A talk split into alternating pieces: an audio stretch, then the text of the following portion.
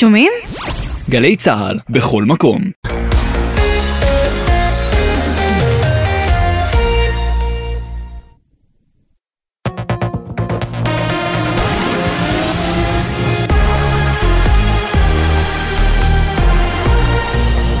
גלי צה"ל השעה שבע, באולפן יונתן מודילבסקי עם מה שקורה עכשיו. הרמטכ"ל רב-אלוף הרצי הלוי התייחס בנאומו בטקס סיום קורס קצינים לפרעות שביצעו יהודים בכפרים פלסטיניים בשבוע האחרון ואמר, קצין שרואה אזרח ישראלי המתכוון לזרוק בקבוק תבערה על בית פלסטיני ועומד מנגד, אינו יכול להיות קצין. הלוי התייחס ברמיזה גם לאמירתה של השרה אורית סטרוק, שכינתה את ראשי מערכת הביטחון כוח וגנר, ואמר גם התנצלות לא מבטלת את הנזק שנגרם. קצין הרואה אזרח ישראלי המתכוון לזרוק בקבוק תבערה לבית פלסטיני ועומד מנגד אינו יכול להיות קצין. זו דרכנו. כל מי שמשתלח בצה"ל, נכון שיזכור, גם התנצלות עוקבת אינה מבטלת את הנזק הרב שנגרם. ההשתלחות במי שמקדישים את חייהם להגן פוגעת בביטחון האזרחים. ראש הממשלה תקף בנאומו בטקס סיום הקורס את תופעת הסרבנות. אין ולא יהיה מקום לסרבנות. אויבינו אינם מבדילים בין מחנה זה למחנה אחר. מבחינתם, כולנו מטרה לפגיעה, ויותר מזה, יעד להשמדה.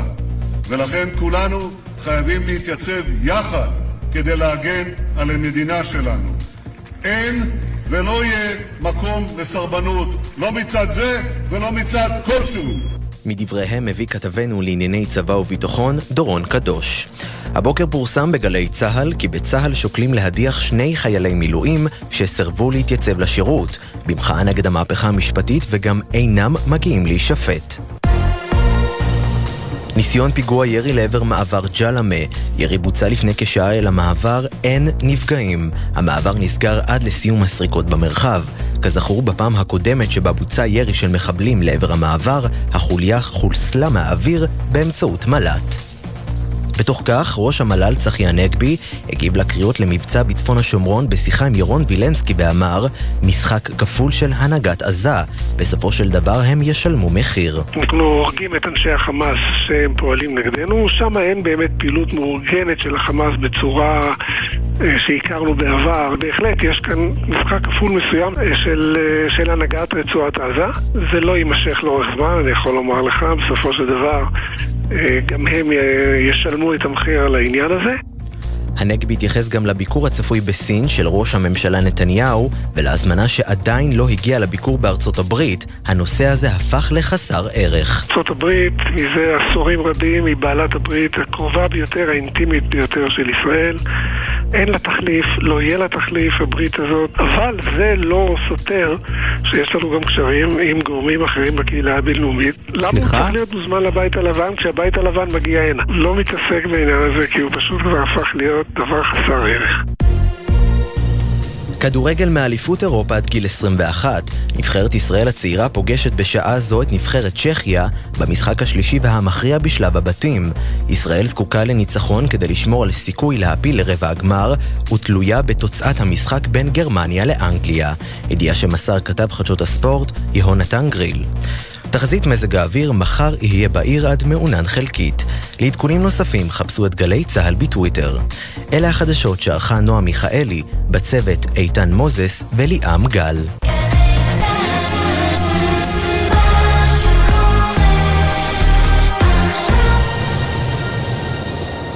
בחסות אייס, המציע את ACE and Move, שירות חדש להובלות דירה בלי הפתעות במחיר, וגם שוברים בשווי אלף שקלים למימוש בסניפי אייס. פרטים בסניפים ובאתר, כפוף לתקנון. בחסות מועדון הצרכנות הוט, המציע להנדסאים, למהנדסים ולבוגרי מדעי המחשב לפתוח חשבון בבנק לאומי ולקבל מענק כספי, פטור מעמלות ועוד, לפרטים כוכבית 5521, כפוף לתנאי הבנק. עכשיו בגלי צה"ל, עידן קבלר.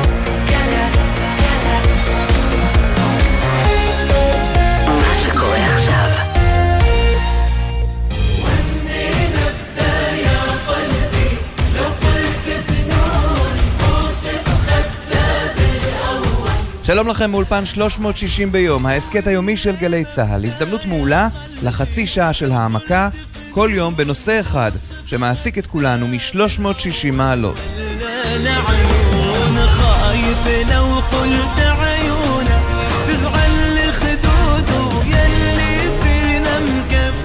והפעם, חג שמח.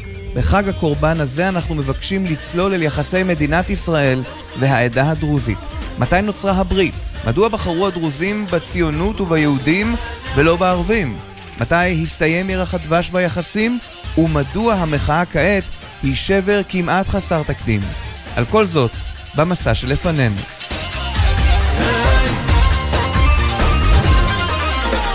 ותחילה לקשר ההיסטורי, שלא לומר המשפחתי, אנחנו מחותנים. יתרו מהחשובים והראשיים שבנביאי העדה הדרוזית הוא הרי חותנו של משה רבנו. נכון, דוקטור רמזי חלבי, יושב ראש יד לבנים בעדה הדרוזית ולשעבר ראש המועצה בדאלית אל כרמל? יתרו הוא, אה, כמו שאמרת, חמיף של אה, משה רבנו, והוא בעצם הנביא המרכזי של הדרוזים, ויתרו, אה, שאנחנו עולים לרגל כל שנה בקבר יתרו בקרני חיטין, ב-25 באפריל, ומציינים את זה כאירוע מרכזי בתולדות העדה הדרוזית, שבו אנחנו מציינים את הביקור בקבר יתרו. לכן הקשר בין יתרו לבין משה, לבין בין העדה הדרוזית לעם היהודי, מתבטא גם בהיסטוריה, ואנשי הדת שלנו תמיד מספרים את הסיפור, גם בחגים כמו שנמצאים היום בחג הקורבן, אז אנחנו גם מציינים את ההיסטוריה הזאת. מוסיף על הקשר המשפחתי הזה דוקטור ראדה מנסור, דוקטור למזרח תיכון, דיפלומט וגם משורר בשפה העברית. ליתרום מקום מאוד מיוחד uh, בתנ"ך. האדם היחיד שזכה לפרשה קרויה על שמו בתנ"ך, ולא בכדי האיש הפך לסמל לימוד מנהיגות ואומץ ומרדף אחרי צדק, וסיפור שמלא ערכים מאוד יפים שמאוד טובים לנו גם בתקופה המודרנית. אז הסיפור במידה מסוימת הדרוזי-יהודי מתחיל לפני 3,500 שנה, וסוגר מעגל בצורה מעניינת במאה ה-20, כששתי הקהילות מתחברות מחדש. וההתחברות מחדש באה עוד בתקופת היישוב העברי בארץ ישראל, פרופסור אמל ג'מאל מבית הספר למדעי המדינה באוניברסיטת תל אביב. מערכת היחסים בין יהודים לבין הדרוזים התפתחה עוד לפני קום המדינה, כתוצאה כמובן מהאינטרס של התנועה הציונית ליצור זיקה עם תושבים מקומיים שיכולים להכיל את ההגירה היהודית ויכולים לסייע בה. בעיקר בקניית אדמות, בכל מה שקשור לקניית אדמות. מהצד הדרוזי היו כמובן אופורטוניסטים שניטלו את שוק הנדל"ן כדי לקדם את האינטרסים שלהם. לאט לאט זה התפתח בעקבות הנסיבות ההיסטוריות, בעיקר בין 36 אה, ל-39, כאשר הכנופיות הערביות שפעלו בכל מיני מקומות, אה, הגיעו גם לכפרים דרוזים ועשו מעשים שלא היו מקובלים. נתפסו uh, כמאיימים. גם התוכנית של uh, הטרנספר של התנועה הציונית כדי לקנות את האדמות של הדרוזים uh, בארץ, הם ניסו להגיע להסכם עם הדרוזים בסוריה כדי להעתיק את הדרוזים מהארץ לסוריה, וזה לא עבד. ואז נוצרה סיטואציה שבה הדרוזים אה, רוצים לשמור על הביטחון הקיומי שלהם. אה, הם נקלעו לקונפליקט בין שני צדדים, ש... שני צדדים חזקים, והם היו חייבים איכשהו למצוא את דרך האמצע בין שני הצדדים. רגע, אבל דוקטור ראדה מנסור, אתה לוקח את זה אפילו כמה שנים קודם לכן. הרגע הראשון שבו מתחברים דרוזים ויהודים בארץ הזאת זה מאורעות תרפ"ט. מעט מעט אנשים יודעים את זה. בן צבי, שיהפוך אה, לאחר מכן לנשיא השני של מדינת ישראל, פונה למנהיגים בעוספיא, הכפר שלי, במיוחד לחסן אבו רוקן, ועל רקע מאורעות תרפ"ט שולח לו מכתב ומבקש ממנו שיסתובב בכל הכפרים הדרוזים בכרמל ובגליל, ויבקש מהמנהיגים הדרוזים להגן על יהודים. זה רגע שבו הדרוזים חזקים מאוד פה, והיהודים הם מיעוט חלש, מותקף. וברגע הזה אין שום עניינים של עסקה, יש עניין של שני מיעוטים שמחליטים להיעזר אחד בשני ולבקש סיוע.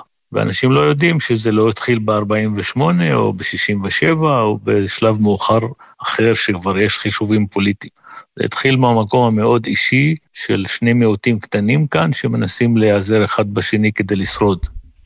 רמזי חלבי, וזה מתבטא גם בסיפור השכול הישראלי, אפרופו הצורך לשרוד ביחד. הדרוזים כמיעוט אה, באזור התחילו את מערכת הקשרים עם ראשי הציונות עוד לפני קום המדינה, והראיה שחלק מהחללים הדרוזים, שאנחנו מנציחים את זכרם בארגון יד לבנים הדרוזים, שאני עומד בראשו, אה, נפלו לפני קום המדינה, והברית הזאת אה, נמשכה אחרי קום המדינה, אחרי 1948, כאשר בשנת 1956 הוחל חוק גיוס חובה על פני העדה, אמנם על הגברים משיקולי שמרנות אה, לא כולל את הנשים הדרוזיות, ומאז אה, אחוזי הגיוס בקרב העדה הדרוזית הם אה, מהגבוהים ביותר, והדרוזים, אנחנו מרגישים חלק ממדינת ישראל, אנחנו מגדירים את הזהות שלנו כישראלים, כדרוזים על פי האמונה וכבני התרבות הערבית, אבל השייכות שלנו היא במפורש למדינת ישראל ולזהות הישראלית. אז כיצד אושררה ומוסדה הברית הזאת לאחר קום המדינה? פרופסור אמל ג'מאל? אחרי 48, בתמורה כמובן לעמדה הזו, נחלטה ברית או נעשתה עסקה שלפיה המדינה תכיר בדרוזים כעדה נפרדת, דבר ששאפו אליו.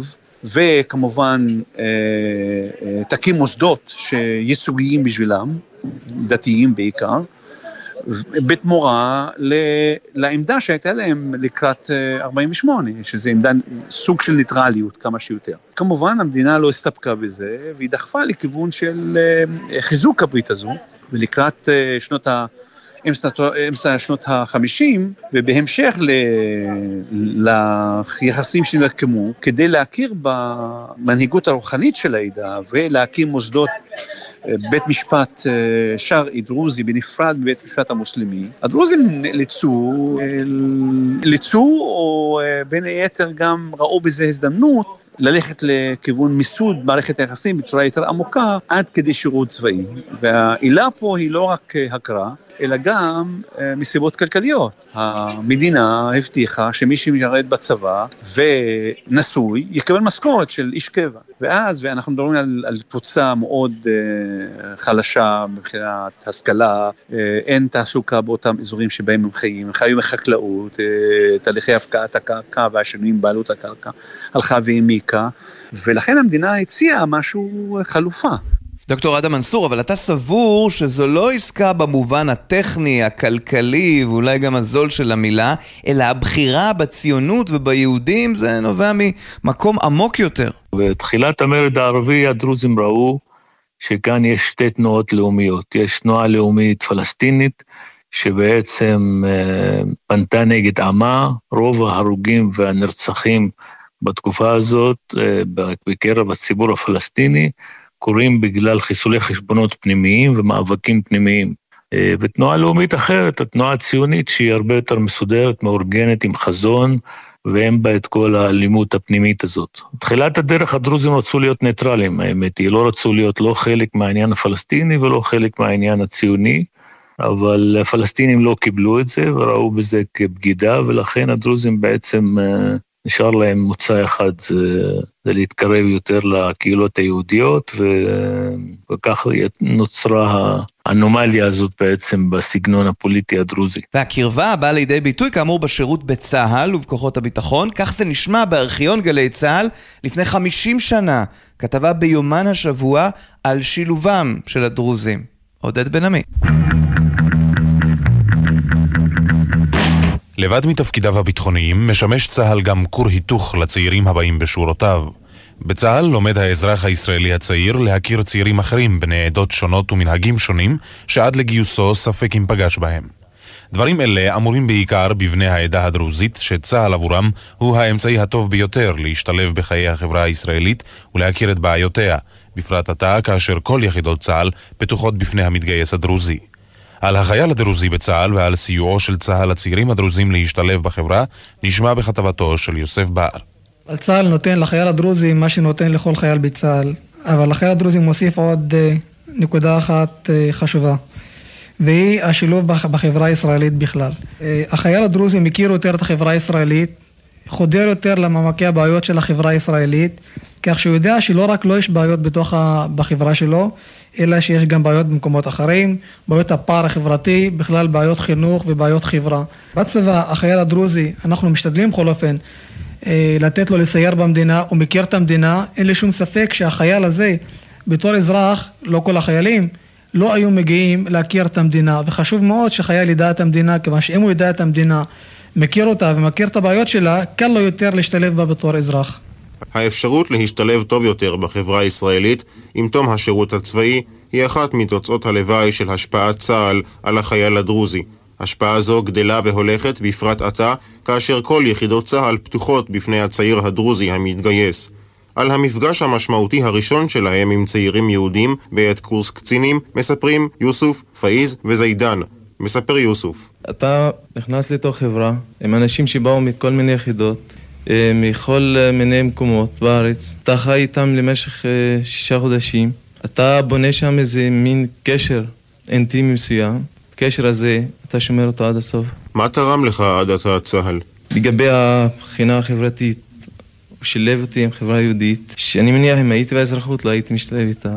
לזידן קל היה להשתלב בחברה היהודית כאשר היה בקורס קצינים, שכן קודם הגיעו לקורס שירת ביחידה יהודית. מבחינתי השתלבתי מהר כי את המנהגים שלהם כמעט אני מכיר ושירתי מחוץ ליחידה, אז אה, לא היו קשיים במיוחד בדבר הזה. זידן הוא היחיד מבין השלושה המעדיף להישאר ביחידת המיעוטים, והוא מסביר. לפי דעתי, בתור קצין שבגר קורס מ"כים ושירת פה ביחידה ועבר תקופה מסוימת של הדרכה, לפי דעתי, לתרום פה ביחידה יותר כדאי מאשר ביחידה אחרת. נושא ההסברה על יחידת הדרוזים העסיק את טופיק בעת קורס הקצינים. לחברת הצוערים התקבל אמנם מיד, אך היה עליו להסביר מהי יחידת הדרוזים ומי הם הדרוזים. התקבלתי די טוב, אמנם שיש כמה חבר'ה במחלקה שלי שלא הכירו את הדרוזים, אז הייתי צריך לשבת, להסביר להם את כל זה, והם רצו להבין זה. אלה שהסברתי להם על היחידה היו די מבסוטים מזה, ונהנו מה... שיש יחידה דרוזית, והם משרתים ביחד איתם. צה"ל הקנה לנוער הדרוזי הרבה דברים מבחינת ביטחון עצמי, השתלבות בחברה עם הנוער היהודי בתקופה של השלוש שנים. מאז שהבחור משרת ביחידה ובצה"ל בכלל, אם זה מבחינת קורסים ואם זה מבחינת תעסוקה ודברים, ומה שמכיר הנוער הדרוזי, הנער הדרוזי בתקופה הזאת מקנה לו הרבה, וזה מתבטא לאחר שחרורו מצה"ל לאחר שלוש שנים, שזה מתאקלם ונכנס ומשתלב בחברה בצורה יותר אה, טובה מאשר לנער שלא התגייס לצה"ל. אז בימים שהכתבה הזאת הוקלטה, ירח הדבש כנראה עוד נמשך. אבל אז, דוקטור אדם מנסור, משהו נשחק. הדרוזים עד שנות ה-70 פחות או יותר חיו במצב סביר בכפרים שלהם, היה מספיק אדמות, לא הייתה בעיה של בניית בתים, של תכנון, אה, והם גם לא ציפו שהכפרים שלהם יהיו תל אביב או... או אי בתנאים של עיר גדולה, יישובים חקלאיים בראש ההר, תיירותיים. משנות ה-70 ואילך מתחילים בעצם רשויות התכנון להצר את המרחב הדרוזי ולהכביד על, על הדרישות מבחינת התכנון והבנייה, וזה מתחיל לייצר מחנק ותסכול ביישובים, אה, חוסר פיתוח גם, אין אזורי, לא מכריזים על אזורי תעשייה, לא נותנים אזורי עדיפות לשום דבר, לא תיירות ולא אה, פיתוח, ובעצם אנחנו הולכים בשתי דרכים נפרדות. אה, עד שנות ה-70, למשל דאלית אל-כרמל ועוספיא, היו, היו פחות או יותר באותה רמה, או אפילו יותר מפותחות מהעיירות סביבנו, כמו טירת כרמל, נשר ויוקנעם. משנות ה-70 וה-80, העיירות האלה ממריאות לאט-לאט, והכפרים נשכחים מאחור. אז אתה מתעורר בשנת 2023, אתה מגלה שעיירה כמו יוקנעם, שהייתה יותר ענייה ממך בשנות ה-70, חיה על מפעל אחד, היום יושבת על אה, שלושה אזורי תעשייה, עם אין סוף הרחבות של שטח ואדמות מדינה, ואתה אחרי 75 שנה מצופה לבנות על האדמה הפרטית שלך בלבד, וגם את זה לא נותנים לך לעשות, כי חוקי התכנון בעצם אה, בולמים את ההתפתחות הזאת ולא מאפשרים אותה. והסיפור הזה, פרופסור אמל ג'מאל, בעצם מגיע כחלק מהתוכנית הנודעת לייהוד הגליל. הוקמו מועצות אזוריות שבלעו חלק מהאדמות הדרוזיות לתוך המועצות האזוריות, על אף שהן בבעלות של דרוזים, ואז ואז כל מדיניות התכנון והבנייה פעלה לטובת היישובים היהודיים, והדרוזים התחילו להרגיש שהם נפגעים. אדמות לא רק הופקעו בשנות ה-50 וה-60, אלא גם תוכניות לאומיות גדולות, לצורכי התיישבות, לצורכי תשתיות, כבישים, חשמל, תשתיות מים וכן הלאה, באים על חשבון הכפרים הדרוזים ומצרים את מרחבי המחיה שלהם. אז אני חושב שהתחושה הזו חלחלה לאט לאט, עמוק, עם הזמן, ובשנות ה-90 וה-2000 המוקדמות נפתחת אופציה או אלטרנטיבה חדשה לדרוזים. דבר ראשון, רמת ההשכלה בקרב הדור השני של אנשי ביטחון הלכה ועלתה, רמת ההשכלה עלתה. אנשים התחילו אנשי ביטחון, שיש להם יכולת כלכלית, לשלוח את הילדים והבנות שלהם ללימודים אקדמיים. גם עוד אלמנט פה, וזה סוגיית הניאו-ליברליזציה של הכלכלה הישראלית, כלכלת השוק וכן הלאה, הביא להתפתחות בעצם מרחבים כלכליים ואזורי תעשייה קטנים או אזורי מסחר. כאלה ואחרים בכפרים הדרוזיים. כלומר, הדרוזים מנסים למצוא פתרונות, אבל אם בכל זאת לחזור לבעיות התכנון והבנייה, רמזי חלבי, אז זה גם הבעיה הזאת, וגם עוד משהו שנכנס אחר כך ולא מוסיף נחת. נושא התכנון והבנייה הוא נושא מאוד מאוד בעייתי ויוצר חיכוכים ויוצר בעיות.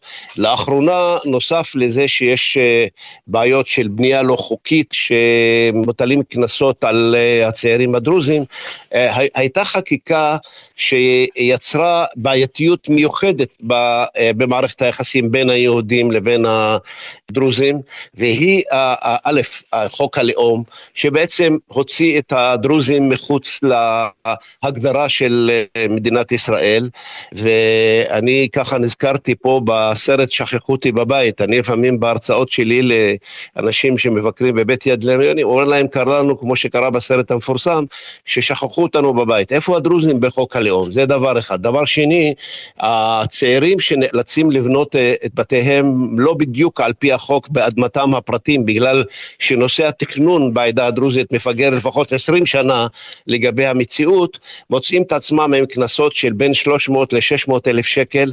חיילים משוחררים שמנסים לבנות את ביתם מקבלים קנסות של בין 300 ל-600 אלף שקל על פי תיקון קמיניץ וחוק קמיניץ שחוקק בשנת 2018.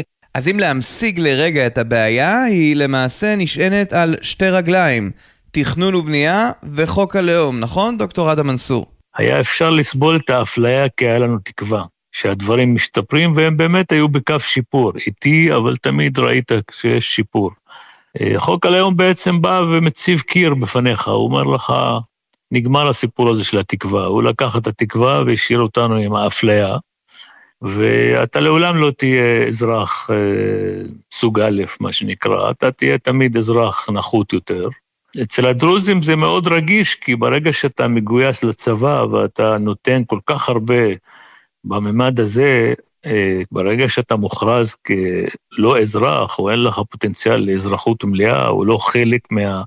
טבעי מהמבנה של המדינה, אתה מתחיל להרגיש כמו שכיר חרב, כי אתה שואל את עצמך, למה אני בעצם נלחם, על מה? אני נלחם על המדינה ועל הבית, והמדינה אומרת לי, אתה לא חלק אורגני ממני, ובית אין לך, כי לא נותנים לך לתכנן בית. ובאותה שנה גם המשבר היה עוד יותר חריף, כי הוא בא יחד עם תקנות קמינץ, שבעצם שינו מצב שבמשך שנים הדרוזים בעצם בנו בכפרים על האדמות שלהם, בלי תכנון, והמדינה העלימה עין, מין עסקה שבשתיקה, שהמדינה לא מתערבת, והדרוזים בונים על אדמות פרטיות.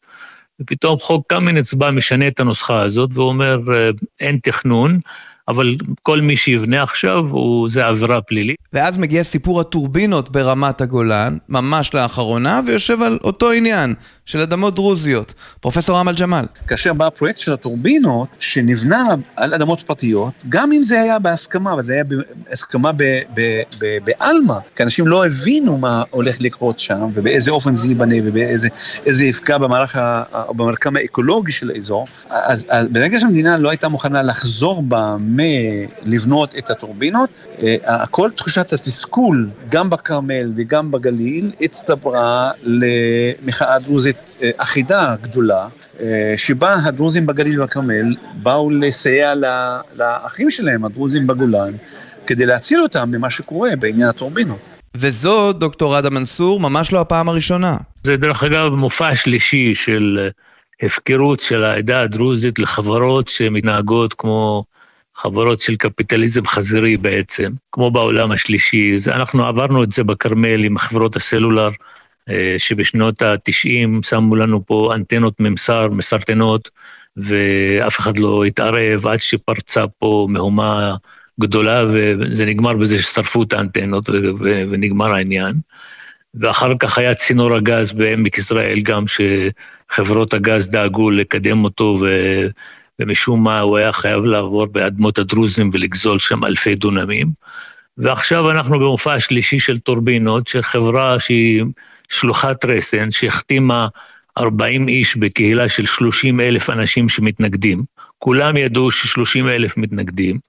היא החתימה 40 איש, פיתתה אותם בהמון המון כסף. היא לקחה אנשים מהקהילה ולקחה אותם לוועדות מקצועיות של המדינה והציגה אותם כנציגי הקהילה בזמן שזה היה שקר והם לא היו נציגים של אף אחד. אה, היא הפעילה כל מיני פוליטיקאים, גם דרוזים, שסייעו להם בדבר הזה.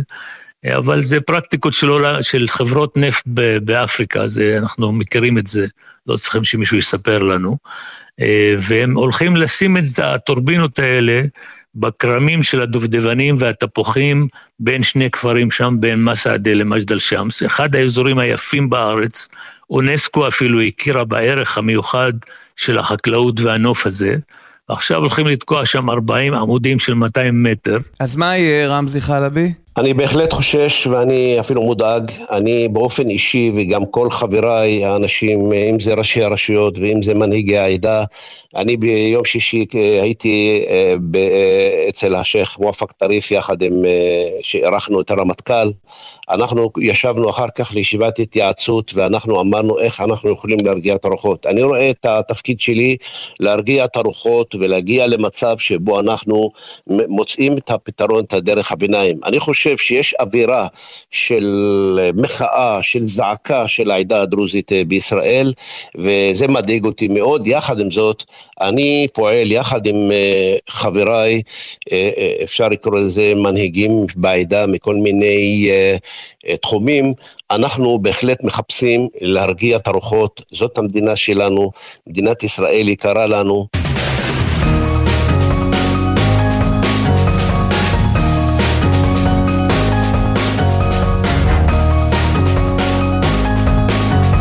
עד כאן 360 ביום, ההסכת היומי של גלי צה"ל. בכל יום 30 דקות של צלילה לתוך נושא אחד שמעסיק את כולנו מ-360 מעלות. אנחנו זמינים לכם ביישומון גלי צה"ל ובכל יישומוני ההסכתים המובילים.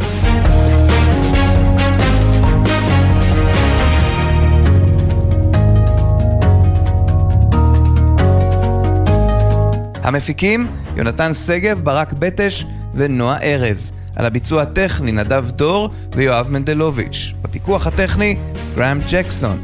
עורך הדיגיטל מתן קסלמן. אני עידן קבלר. שלום.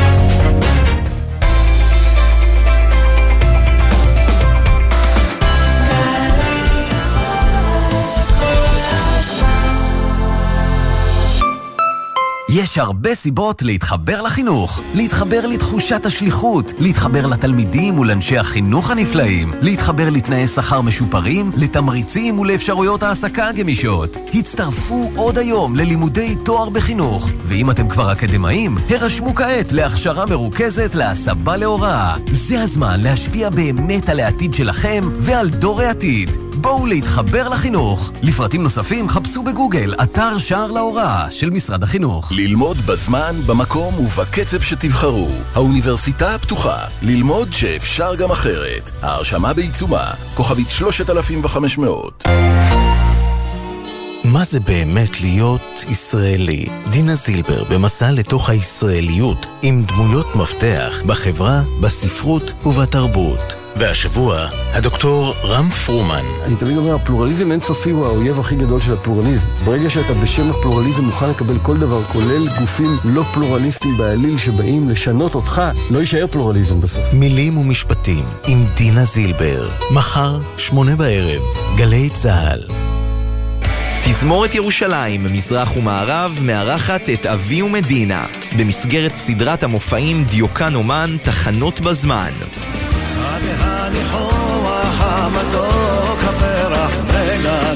קונצרט מיוחד עם מיטב הלהיטים מכל השנים, בניצוח מתן יונה.